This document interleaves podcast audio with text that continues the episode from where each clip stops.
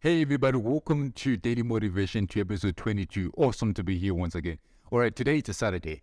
Most of you have been busy the entire week, but possibly you don't get a chance to get physically fit. But I just want to encourage those that actually like morning runs or evening runs or anything that you just gotta keep yourself active.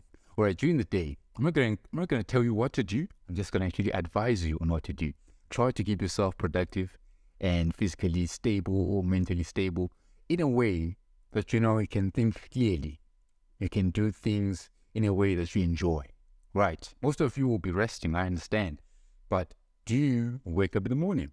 Keep yourself mentally ready, right, for the day, you know? Think about it.